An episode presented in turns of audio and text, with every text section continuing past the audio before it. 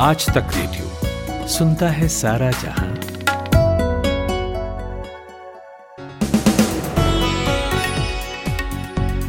नमस्कार, आज मई महीने की पाँच तारीख है। दिन है बुधवार और मैं अमन गुप्ता आपके लिए लेकर आ गया हूँ शाम का न्यूज़ एनालिसिस पॉडकास्ट दिन भर। तो यहाँ हम देश दुनिया की खबरें तो आपको सुनाएँगे ही, साथ ही कुछ खबरों पर जरा ठहर कर भी बात होगी। तो वो खबरें कौन सी हैं? चलिए बताते हैं। बंगाल की कमान तीसरी बार ममता बनर्जी के हाथ में आ गई है। अब उनके कैबिनेट को लेकर कयासबाजी है तो इस बार इसका स्वरूप कैसा रहने वाला है? और राज्य में हो रही हिंसा के मसले पर धरना कर रही बीजेपी की टीएमसी के साथ ही राजनीतिक लड़ाई कहाँ जाकर थमेगी? और असम में बीजेपी सर्बानंद सोनोवाल या हिमंता बिस्व शर्मा, किसे चुनेगी अपना अगला मुख्यमंत्री? कैसे निकलेगा इसका रास्ता? उधर सुप्रीम कोर्ट ने शिक्षा और नौकरी के क्षेत्र में मराठा आरक्षण को असंवैधानिक करार दिया है। तो अब इस फैसले का राजनीतिक असर क्या होगा? क्या जरा देर के लिए आरक्षण का झुंझुना पकड़ाकर ये रोते हुए बच्चे को हंसाने की कोशिश भर थी? इस पर भी बात करेंगे। और आरटीपीसीआर टेस्टिंग को लेकर नई गाइडलाइंस आईसीएमआर ने जारी की हैं। क्या हैं ये गाइडलाइंस? और इन्हें बदलने की ज़रूरत क्यों पड़ी? और फिर आखिर में उम्मीदों के रोशनदान में एक सच्ची और दिल के सच्चे लोगों की कहानी भी होगी। लेकिन अभी हेडलाइंस का वक्त है। सुनिए जमशेद से।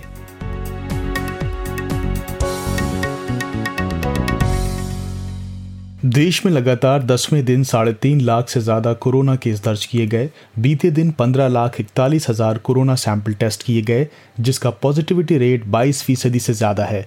अब तक कुल सोलह करोड़ वैक्सीन डोज दिए जा चुके हैं। मराठा आरक्षण को लेकर आज सुप्रीम कोर्ट ने बड़ा फैसला सुनाया है। कोर्ट ने शिक्षा और नौकरी के क्षेत्र में मराठा आरक्षण को असंवैधानिक करार दिया है। जिससे अब किसी भी नए व्यक्ति को मराठा आरक्षण के आधार पर सरकारी नौकरी या कॉलेज में सीट नहीं दी जा सकेगी।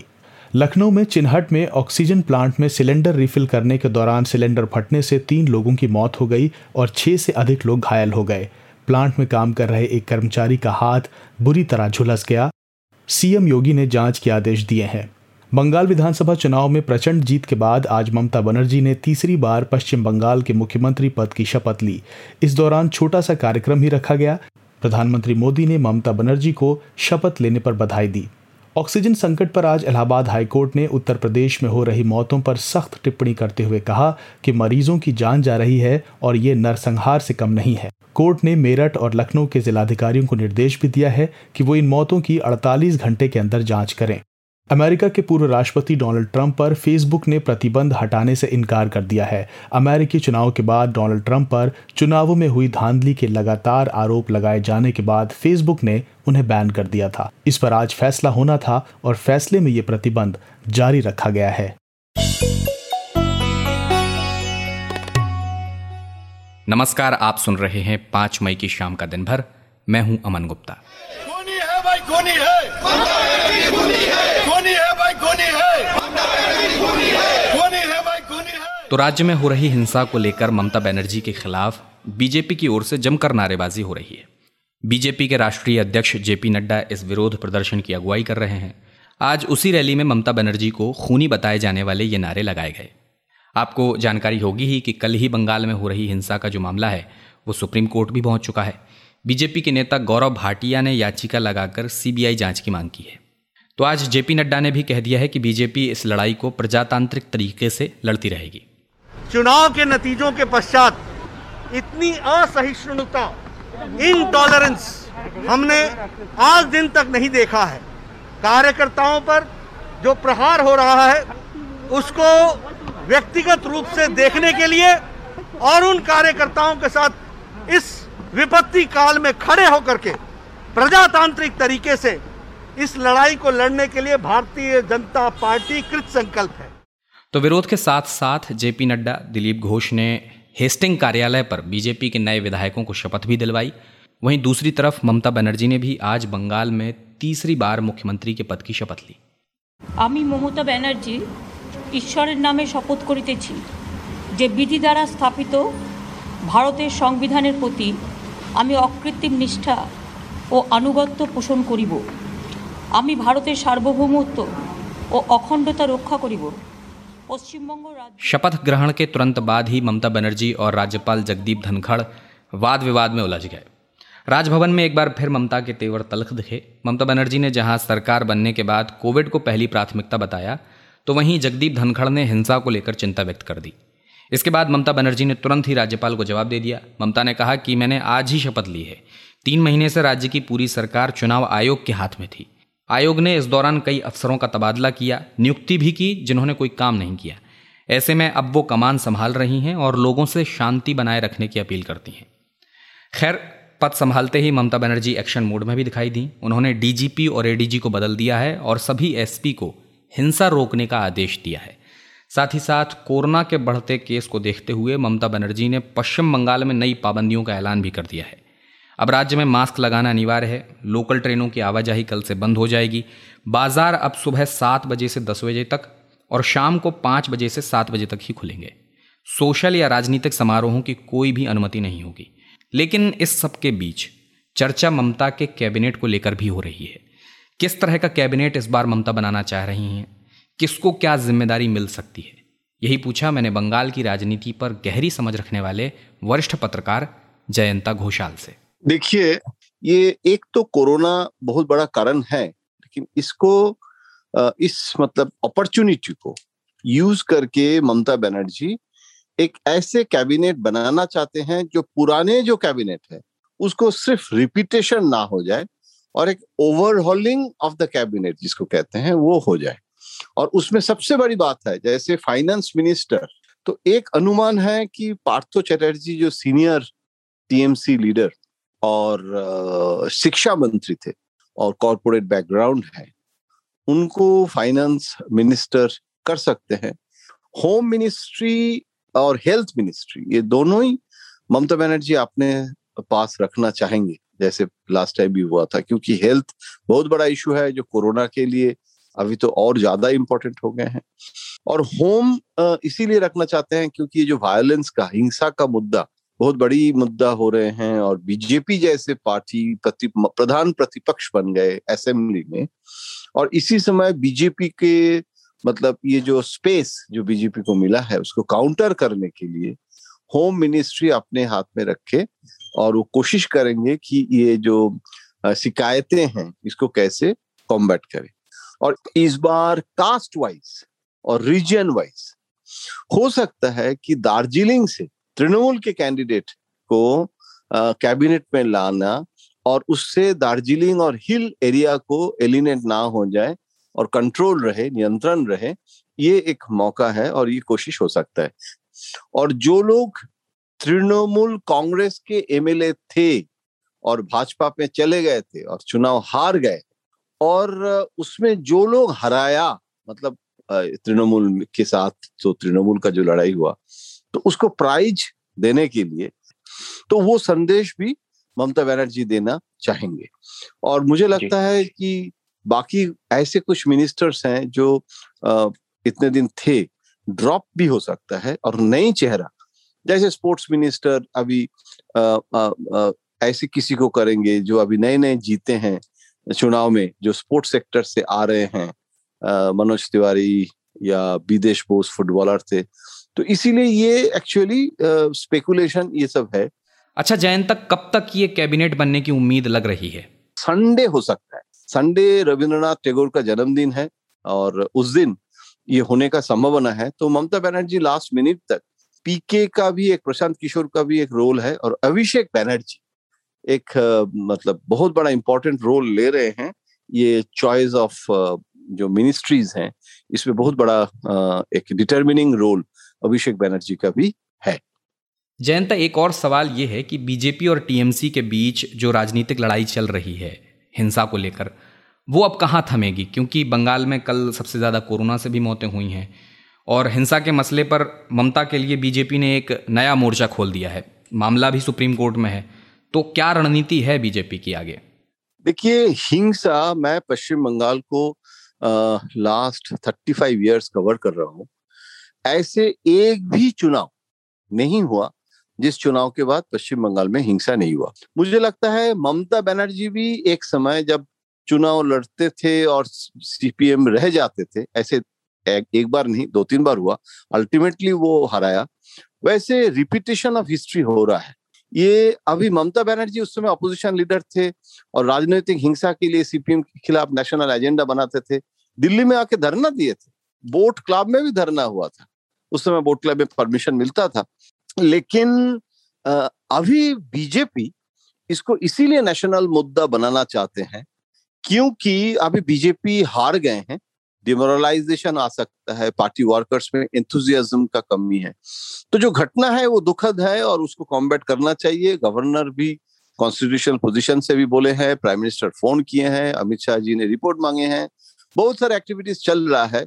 लेकिन इसको आज के दिन में ही जिस दिन ओवरटेकिंग ले रहे हैं, उसी दिन नड्डा जी ने एमएलए का भी शपथ ग्रहण पार्टी एमएलए का क्यों कर रहे हैं? और उसी दिन जिस दिन शपथ हो रहा है ममता बनर्जी का, उसी दिन भाजपा इसको पॉलिटिकल मुद्दा बना रहे हैं गवर्नर के पास जा रहे हैं, क्योंकि इसमें बीजेपी के जो वर्कर्स हैं, उसको एक एंथुजियाज्म मिलता है, उसको डिप्रेशन और नहीं होता है और वो एनर्जेटिक होकर पॉलिटिकल डायरेक्शन मिलता है। कुछ लोग जो तृणमूल से बीजेपी में आए थे, वो बीजेपी से फिर से तृणमूल में जाने का संभावना है और ममता बनर्जी ने खुद बोल दिया है कि हम वेलकम करेंगे जो लोग चले गए थे वापस लाने के लिए। तो ये जो एक पॉलिटिकल पोलराइजेशन पश्चिम बंगाल में होती है, इसमें बीजेपी इसको डिविडेंड पॉलिटिकल डिविडेंड जिसको बोलते हैं, हिंसा है नहीं, ऐसे में नहीं बोल रहा हूँ। लेकिन उसका राजनीतिक डिविडेंड भी बीजेपी मिलना, मिल सकता है, ये सोच के एक स्ट्रेटेजी बनाया कि इसको बड़ा इशू बना दे, कि एक डाइवर्शन टैक्टिक्स भी है इसमें, कि ममता बनर्जी का ओथ कैबिनेट फॉर्मेशन इसके जगह वो कंसिस्टेंटली प्रतिपक्ष के नाते अगले पाँच साल ये लड़ाई लड़ने के लिए बीजेपी प्लान कर रहा है। ये थे वरिष्ठ पत्रकार जयंता घोषाल। और असम में बीजेपी फिर से सरकार बना रही है, लेकिन एक टेंशन ज़रूर है। वो ये है कि सीएम कौन होगा? पिछली बार तो मुख्यमंत्री सर्वानंद सोनोवाल थे, लेकिन इस बार टक्कर में हिमंता बिस्व शर्मा भी हैं। पिछली सरकार में वो सोनोवाल के स्वास्थ्य मंत्री थे, लेकिन इस बार बीजेपी आला कमान के सामने सीएम पद के दावेदार हैं। केंद्रीय संसदीय दल भी इस बीच गुवाहाटी पहुँच चुका है। सारे हालात पर बारीकी से नज़र भी रखे है, क्योंकि उसी को सीएम की घोषणा भी करनी है। तो हमने इंडिया टुडे मैगजीन के डिप्टी एडिटर कौशिक डेका से पूछा कि दोनों ही दावेदारों के दावों में क्या क्या गिना जाए। हिमंत बिश्व शर्मा के अगुवाई में इस बार असम में चुनाव जीता गया है। ये बात में कोई दो राय नहीं है, कोई इसको ठुकरा नहीं सकता है। कैंपेन से लेके कैंडिडेट सिलेक्शन तक नैरेटिव क्रिएशन तक और जो भी वादे किए गए बेनिफिशियरी के लिए वादे, औरतों के लिए, महिलाओं के लिए तो ये सभी हेमंत शर्मा ने ही तय किया। और पूरे कैंपेन को उन्होंने सिंगल हैंडेडली चलाया। नाइन्टी फाइव कॉन्स्टिट्युएंसीज में उन्होंने कैंपेन किया रोड शोज़ किए, और हमने उनके पॉपुलैरिटी भी देखा। लोग रॉक स्टार की तरह मिलने आते थे, उनको छूने की कोशिश करते थे, लोग उनको भगवान कहते थे। और इनकी एक वजह है क्योंकि जो कोविड हुआ लास्ट एक साल में कोविड में Himanta Biswa Sarma as a health minister जिस तरह का परफॉर्मेंस उन्होंने दिखाया हालाँकि मीडिया में केरल के बारे में काफ़ी लिखा जा रहा था, लेकिन सबसे बेहतरीन परफॉर्मेंस अगर कहीं हुआ है तो असम में हुआ, और इसका एक्नॉलेजमेंट भी हुआ था। हम इंडिया टुडे के तरफ़ से इंडिया टुडे मैगजीन ने स्टेट ऑफ़ द स्टेट जब हमने स्टडी चलाया था तो उनमें बेस्ट कोविड मैनेजमेंट का खिताब असम को ही मिला था। साथ में ये भी आपको याद रखना पड़ेगा, असम में एक बहुत बड़ी मूवमेंट शुरू हुआ था। अगेंस्ट सिटीजनशिप अमेंडमेंट एक्ट 2019 जो एसएमई स्पीकिंग लोग थे, उनका जो गुस्सा था बीजेपी की तरफ़ था।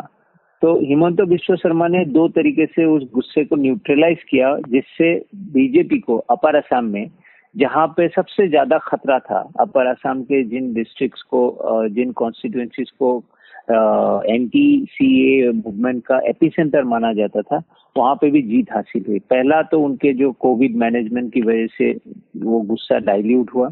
दूसरा, जिस तरह से दो नए पार्टी उभर के आए थे और उन दोनों पार्टी में हिमंत विश्व शर्मा ने, जो पहले से भी जाना जाता है इंटर पार्टी नेटवर्क कनेक्शन की वजह से, जिस तरह से पेनिट्रेट किया, उनके कैंडिडेट सिलेक्शन में इंटरफेरेंस किया, ये सब मिला के उन्होंने एक ऐसे माहौल पैदा पैदा किया जिससे कांग्रेस को जो बेनिफिट होने वाला था एंटी सी मूवमेंट की वजह से वो बेनिफिट कांग्रेस को नहीं मिल पाया। साथ में ये भी बात सही है कि कांग्रेस और एयूडीएफ के अलायंस ने कांग्रेस के खिलाफ एक एंटी सेंटीमेंट क्रिएट किया एसएमई स्पीकिंग लोगों के बीच में, जिसका हिमंत विश्व शर्मा ने भरपूर फ़ायदा उठाया। उनके सारे पोल कैंपेन आप देखेंगे स्पीचेस देखेंगे तो उन्होंने एयूडीएफ के चीफ बदरुद्दीन अजमल को एक एसमीज सिविलाइजेशन या एसमीज कल्चर लैंग्वेज इनके खिलाफ सबसे बड़ा थ्रेट की तरह उन्होंने प्रोजेक्ट किया। जो एक सक्सेसफुल नैरेटिव हुआ इलेक्शन रिज़ल्ट से हमें पता चला। तो रिसोर्सेज के साथ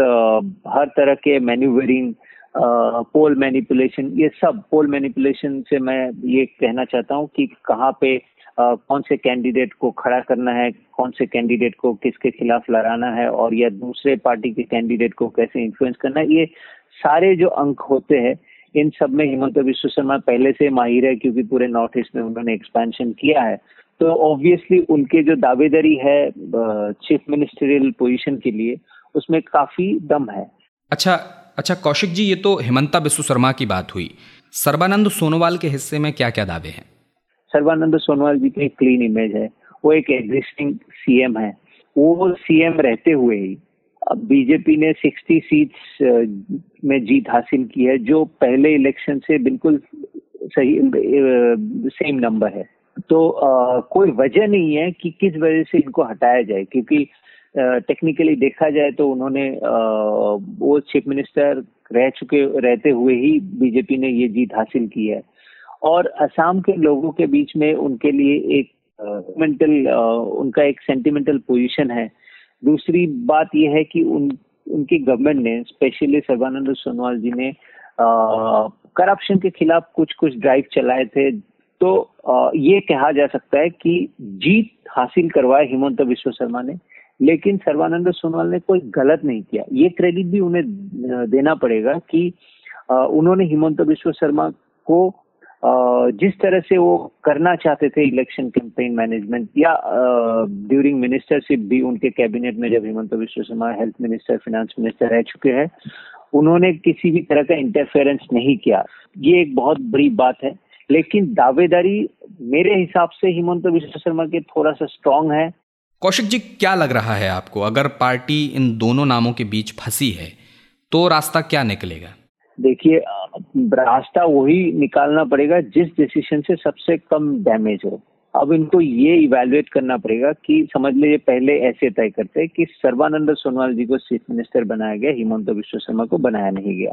जहाँ तक मुझे हिमंत विश्व शर्मा के बारे में पता है, इस समय वो सिर्फ़ और सिर्फ़ चीफ मिनिस्टर पोजिशन पे ही खुश होंगे या नहीं तो उनको बहुत बड़ी यूनियन कैबिनेट में बड़े दर्जे के पोस्ट देना पड़ेगा। अब बड़े दर्जे में मैं टॉप फोर में से कोई एक मिनिस्ट्री उन्हें देना पड़ेगा। अब वो मुझे नहीं लगता वो हो पाएगा क्योंकि एग्जिस्टिंग जो मिनिस्टर्स है यूनियन कैबिनेट में, उनमें से किसी को निकालना मुझे नहीं लगता इस समय कोई ऐसा माहौल है।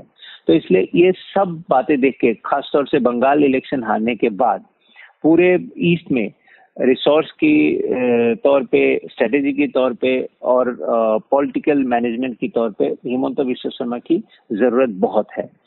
रही बात सर्वानंद सोनोवाल की, अगर उनको ना दिया जाए तो ऑब्वियसली कुछ सेक्शंस असम में लोगों के सेंटीमेंट हर्ट हो सकता है आ, वो ट्राइबल कम्युनिटी से आते हैं लेकिन उनका इम्पैक्ट कितना ज़्यादा होगा अगर मैं असम के एज ए पर्यवेक्षक मैं अगर ये कहूँ कि आ, उनका इम्पैक्ट बहुत आ, मुझे लगता है बहुत ज़्यादा नहीं होगा और सर्वानंद सोनोवाल जी को एक रेस्पेक्टफुल यूनियन पोर्टफोलियो देके उनको एक ऑनरेबल एग्जिट दिया जा सकता है। लेकिन ये मेरी पर्सनल विचार है। बीजेपी को ये तय करना पड़ेगा कि किन को ना देने से नुकसान कम होगा। यहाँ पे they will have to go by this evaluation की मिनिमम डैमेज ये थे इंडिया टुडे मैगजीन के डिप्टी एडिटर कौशिक देगा।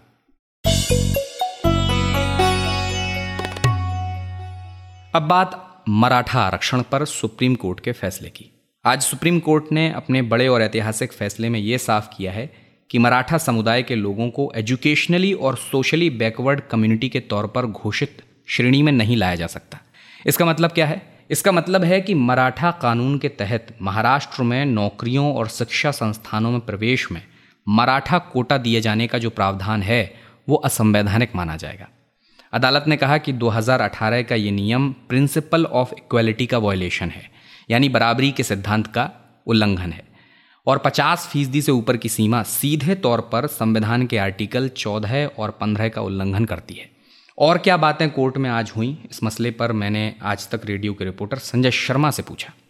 इस मामले में सबसे बड़ी खबर तो यह है कि महाराष्ट्र में मराठा समुदाय को जो आरक्षण दिया गया था, जो 50 फ़ीसदी से ऊपर जा रहा है, कोर्ट ने उसको असंवैधानिक करार दिया है। ये अपने आप में एक नजीर है, क्योंकि बहुत सारे स्टेट इस तरह से कोई अपने लोकल लोगों को, या जैसे आंध्र प्रदेश है, उसमें मुस्लिम लोगों के लिए, या फिर कर्नाटक है, वहाँ भी, वहाँ के कन्नडिगा के लिए, महाराष्ट्र में मराठी लोगों के लिए, और बाकी राजस्थान में गुजर लोगों के लिए ऐसा आरक्षण का प्रावधान किया था, जिससे 50 फ़ीसदी से ज़्यादा संख्या जा रही थी। कोर्ट ने इसको एक फैसले के ज़रिए तमाम चीज़ों को इसको असंवैधानिक करार दिया है, और अपने पाँच जजों की संविधान पीठ ने इस फैसले में जो ये याचिका लगाई गई थी, इसमें आर्थिक और सामाजिक पिछड़ेपन के आधार पर ये आरक्षण दिया जा रहा था। लेकिन कोर्ट ने इसको कहा है कि 50 फ़ीसदी से ज़्यादा कोई भी राज्य सरकार का संविधान के संशोधन के 102 में संशोधन के मुताबिक किसी भी राज्य सरकार को ये अख्तियार नहीं है।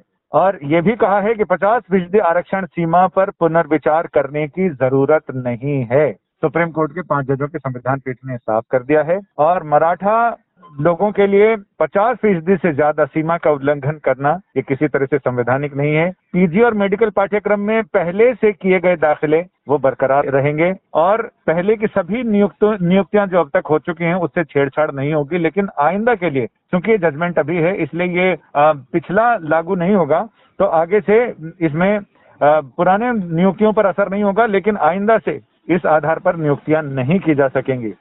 संजय जी, अक्सर ये देखा जाता है कि सरकारें कम्युनिटी अपीजमेंट के लिए इस तरह की चालें चलती हैं। वो जानती हैं कि उनके फैसले कोर्ट में नहीं टेकेंगे, लेकिन उनके कदम से समुदायों के फेवरेट बनने की जो कोशिश होती है, वो कामयाब हो जाती है।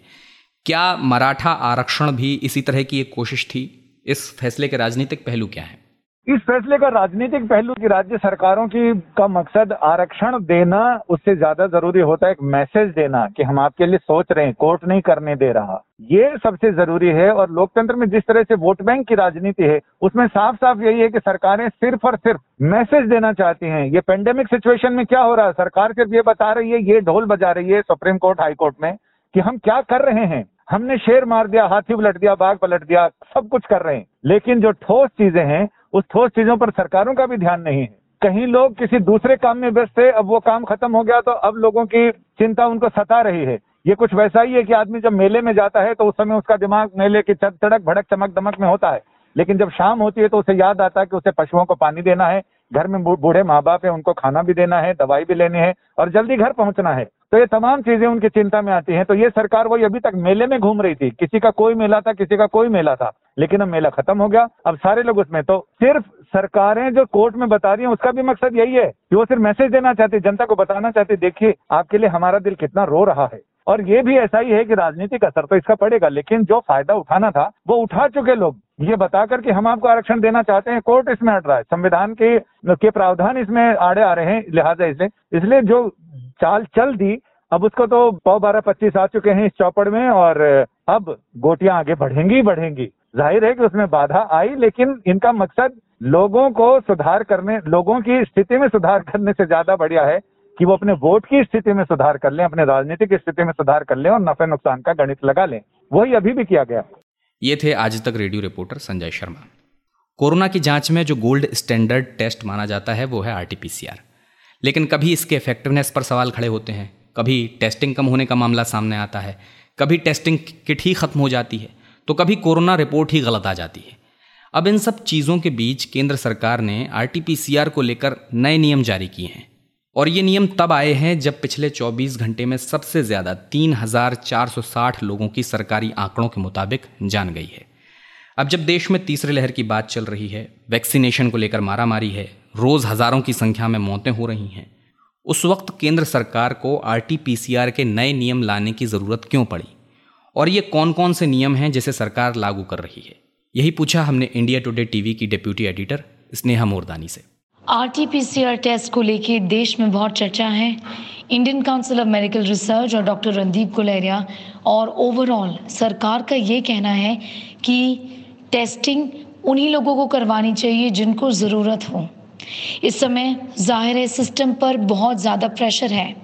इसके चलते Indian Council of Medical Research ने ये कहा है कि इंटर स्टेट ट्रैवल के लिए R T P C R test करवाने की ज़रूरत नहीं है।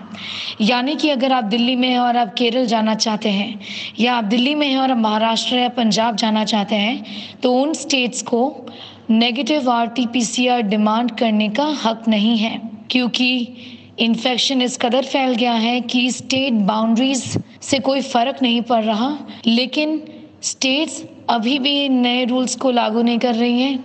आज ही पश्चिम बंगाल के मुख्यमंत्री ममता बनर्जी ने ये कहा कि वेस्ट बंगाल में एंटर करने के पहले mandatory negative R T P C R test report ज़रूरी है।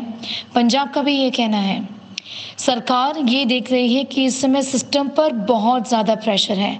इसलिए Indian Council of Medical Research के ये कुछ नए गाइडलाइंस आए हैं। लेकिन स्टेट्स अब इस समय इनको फॉलो तो नहीं कर रही है। सरकार का ये भी कहना है कि अगर कोई पेशेंट कोविड पॉजिटिव है, लेकिन उसके सिम्टम्स गायब हो चुके हैं तो 10 दिन के अंदर ये माना जा सकता है कि वो पेशेंट अभी कोरोना वायरस के इन्फेक्शन से क्लियर है और उस पेशेंट में ये क्षमता नहीं कि वो ये इन्फेक्शन किसी और को पास ऑन करें। इस वजह से एक नेगेटिव आर टी टेस्ट कराना बिल्कुल भी ज़रूरी नहीं है। तो अगर आप कोविड नाइन्टीन के पेशेंट हैं और अगर आपकी रिकवरी अच्छी तरीके से हो रही है तो 10 या 14 दिन के भीतर ये माना जा सकता है कि आप कंप्लीटली रिकवर्ड हो गए हैं। और अगर आप एसिम्टोमेटिक पेशेंट हैं मतलब शुरू से ही आपके कोई भी सिम्टम्स नहीं है तो इन्फेक्शन ऑनसेट के 10 या 12 दिन के भीतर ही ये माना जा सकता है कि आप एक नॉर्मल लाइफ जी सकते हैं। आपके केस में भी negative R T P C R test करवाना बिल्कुल भी ज़रूरी नहीं है। अच्छा स्नेहा, जिन राज्यों में या उन जगहों पर जहाँ पर बिना R T P C R negative report के एंट्री नहीं मिलती, पंजाब ही एक राज्य है, उसने अभी दो दिन पहले ही रोक लगाई है कि अगर आप नेगेटिव रिपोर्ट नहीं दिखाते हैं R T P C R की तो आपको नहीं आने दिया जाएगा। तो अब जो नए नियम आए हैं इनके बाद क्या फ़र्क पड़ेगा? अभी भी ऐसे कई सारे ऑफ़िस हैं जो कि negative R T P C R test मांग रही हैं। कई सारे स्टेट्स हैं जो कि negative R T P C R reports मांग रही हैं। लेकिन ये गाइडलाइंस सेंट्रल गवर्नमेंट की तरफ़ से हैं Indian Council of Medical Research की तरफ़ से हैं। कुछ समय लग सकता है लेकिन आशा है कि ये गाइडलाइंस इम्प्लीमेंट हो जाएँगी ताकि सिस्टम पर कम प्रेशर पड़े। ये थे इंडिया टुडे टीवी की डेप्यूटी एडिटर स्नेहा मोरतानी।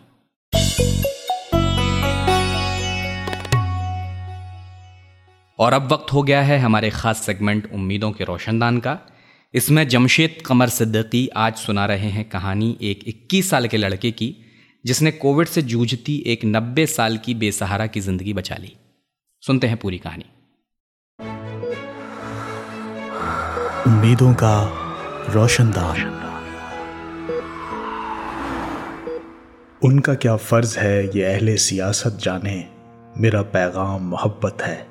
जहाँ तक पहुँचे। जिगर मुरादाबादी का ये शेर रांची में रहने वाले 21 साल के अतुल की ज़िंदगी का उसूल है। एक ऐसे समय में जब ज़िंदगी अपनी न्यूनतम शर्तों के लिए भी तकाजे कर रही है, लोग अपने अपने घरों में छुपे इस वक्त के गुजर जाने का इंतज़ार कर रहे हैं। ऐसे वक्त में अतुल त्रिपाठी भी हैं, जिन्होंने एक नब्बे साल की बूढ़ी अम्मा की ज़िंदगी बचा ली। ये कहानी है रांची में अरगोड़ा बस्ती की। अतुल को सोशल मीडिया पर एक बूढ़ी और बेसहारा औरत के किसी कंस्ट्रक्शन साइट पर पड़े होने की खबर मिली। पता चला कि वो उसी साइट पर रहती थी। काम करने वाले मजदूर उसे खाने पीने को कुछ दे देते थे, लेकिन काम बंद हुआ तो उसे पूछने वाला कोई नहीं था। अतुल के पिता बीरेंद्र त्रिपाठी समृद्धि नाम से एक सामाजिक संगठन चलाते हैं। अतुल ने पूरी ज़िंदगी अपने पिता को अजनबी लोगों की मदद करते हुए देखा है। शायद उसी का असर था कि अतुल ने तय किया कि वो उस बूढ़ी अम्मा की मदद करेंगे। घर से छह किलोमीटर दूर उस कंस्ट्रक्शन साइट पर पहुँचे तो देखा कि वो बूढ़ी अम्मा बेसुध पड़ी थी। शायद कई दिनों से भूखी निर्वस्त्र और साँसें उखड़ रही थी। अतुल अपने साथ ऑक्सीमीटर ले गए थे। चेक किया तो लेवल कम था। वो समझ गए कि कोविड संक्रमण का मामला है। उन्होंने एंबुलेंस को कॉल की, लेकिन जवाब मिला कि एंबुलेंस तो हम ले आएँगे, लेकिन उस बूढ़ी को छुएँगे नहीं। उसे स्ट्रेचर पर लेटाना आपको ही पड़ेगा। अतुल ने यह बात भी मान ली। एंबुलेंस आई तो महिला को अपनी गोद में उठाकर एंबुलेंस की सीट पर लेटाया और अस्पताल में दाखिल करने के लिए फॉर्म पर अपना नाम लिखवाया। सुनिए अतुल को। तो हमने काफ़ी रिक्वेस्ट किया, एंबुलेंस मंगवाया, एंबुलेंस से उनको एडमिट करवाया हॉस्पिटल में। उसके बाद उनका ट्रीटमेंट चला, वो स्टेबल है इनफैक्ट रिकवर कर रही है। मैं बाकी लोग से यही अपील करूँगा, अपने आप को सेफ़ भी रखें बट हेल्प भी करें। अगर आप आसपास में भी हेल्प करेंगे तो बहुत बड़ा डिफरेंस बन जाएगा वो। उसके जगह पे किसी के भी फैमिली मेंबर होते हैं फैमिली मेंबर्स अकेले होते हैं मोस्टली वो अकेले, वो कन्वे नहीं कर पाते हॉस्पिटल नहीं ढूंढ पाते, कुछ नहीं हो पाता। अगर यूथ आगे आके हेल्प करेगा तो हेल्प करेंगे आसपास के लोग, अपना समझकर तो काफ़ी जल्दी इस महामारी से हम आगे बढ़ पाएँगे। रिवॉर्ड मिले ना मिले रिकॉग्निशन मिले ना मिले बट हाँ उस इंसान की लाइफ में काफ़ी बड़ा दर्जा मिल जाता है। अतुल त्रिपाठी की कोशिशों को हमारा सलाम। अगर आप जानते हैं किसी ऐसे शख्स को, जो इस दौर में दूसरों के लिए मदद की उम्मीद बना हो तो हमें लिख भेजिए उस शख्स के बारे में। हमारा पता है रेडियो एट आज तक डॉट कॉम उम्मीदों के रोशनदान में कल फिर मिलेंगे एक नई कहानी के साथ। तो आज दिन भर में इतना ही। ये प्रोग्राम आपको कैसा लगता है, ये हमें बताना ना भूलिएगा। रेडियो एट आज तक डॉट कॉम हमारा पता है। तुरंत टाइप कीजिए ईमेल और भेज दीजिए इस पते पर। साथ ही हमारे आज तक रेडियो के सभी प्रोग्राम्स तमाम ऑडियो ओ टी प्लेटफॉर्म्स जैसे Spotify Gaana Jio Saavn Google podcast और एप्पल पॉडकास्ट पर भी हैं। आपको जो भी प्रोग्राम पसंद आता है, वहाँ आप जाकर सर्च कीजिए, उसे सब्सक्राइब कर लीजिए। ताकि जब भी वो प्रोग्राम अपलोड हो, आपको नोटिफिकेशन मिल जाए। इस प्रोग्राम के लिए साउंड मिक्सिंग कपिल देव सिंह कर रहे थे। खबरें सुना रहा था मैं अमन गुप्ता। अब आपसे इजाज़त चाहूँगा। नमस्कार।